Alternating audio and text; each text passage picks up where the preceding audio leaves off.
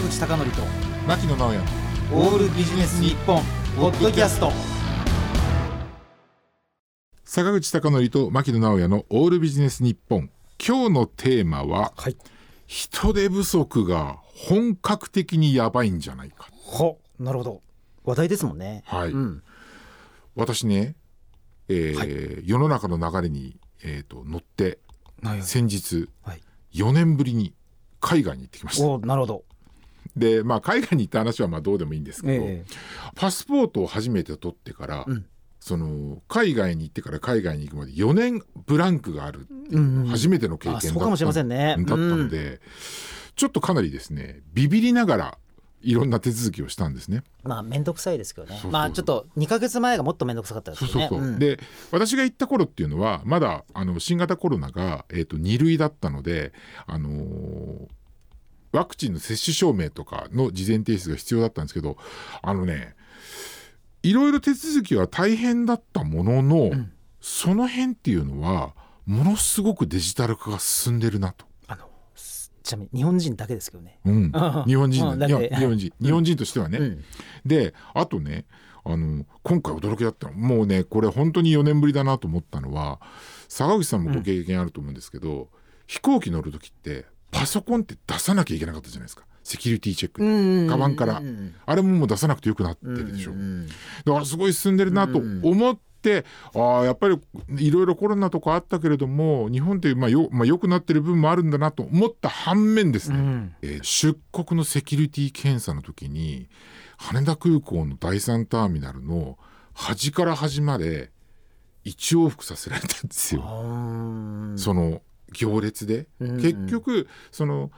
セキュリティチェックをする人がいないっていうのがまず一つね、あここはだから問題だなと思ったのと、あと海外から帰ってくる時に多分ね今までで一番その預けた荷物のピックアップまでに時間がかかりました。はあそれはなるほど。そうそう。だからいわゆるそのあのコロナ禍でも言われてましたけどいわゆるそのエッセンシャルワーカーの人がやっぱ介在しないとできないところっていうのがすごくあのデジタルで便利になった反面でものすごくこうなんていうのかな、うん。あの気になった。うん。でまあちょっとやっぱこれからねその人手不足ってどう考えてもこうあのこれからその緩和されることってないじゃないですか。まあ今完全ね、うん失業率でいうと 2. 点何パーだから、ほとんど働きたい人全員働いてるようなもんですからね。だからやっぱりこれからそのとにかくその、まあエエッセンシャルワーカーというかそのやっぱ人がやらなきゃいけないところっていう部分っていうのはやっぱそういうところにそういうサービスを提供を受けるときにはまあやっぱり今までと同じものが受けられないってことはやっぱ考えなきゃいけない、そういったことをやっぱりこう心に留めておかないとやっぱりちょっとなんていうのかなイライラしたりとかね、うん。なんかそういうふうに思ってしまうことが多いのかなっていうのが思ったのと、あとやっぱそういうふうにあの人手不足のなになっているポイントってのはやっぱりビジネスチャンスだというふうにも思うので、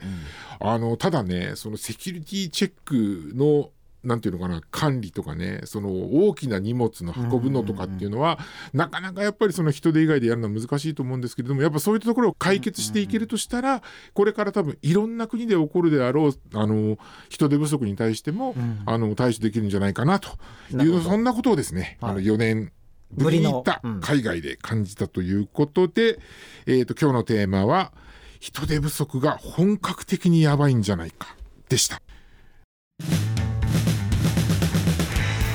坂口孝則と牧野直哉のオールビジネス日本ポッドキャスト。今回はここまで。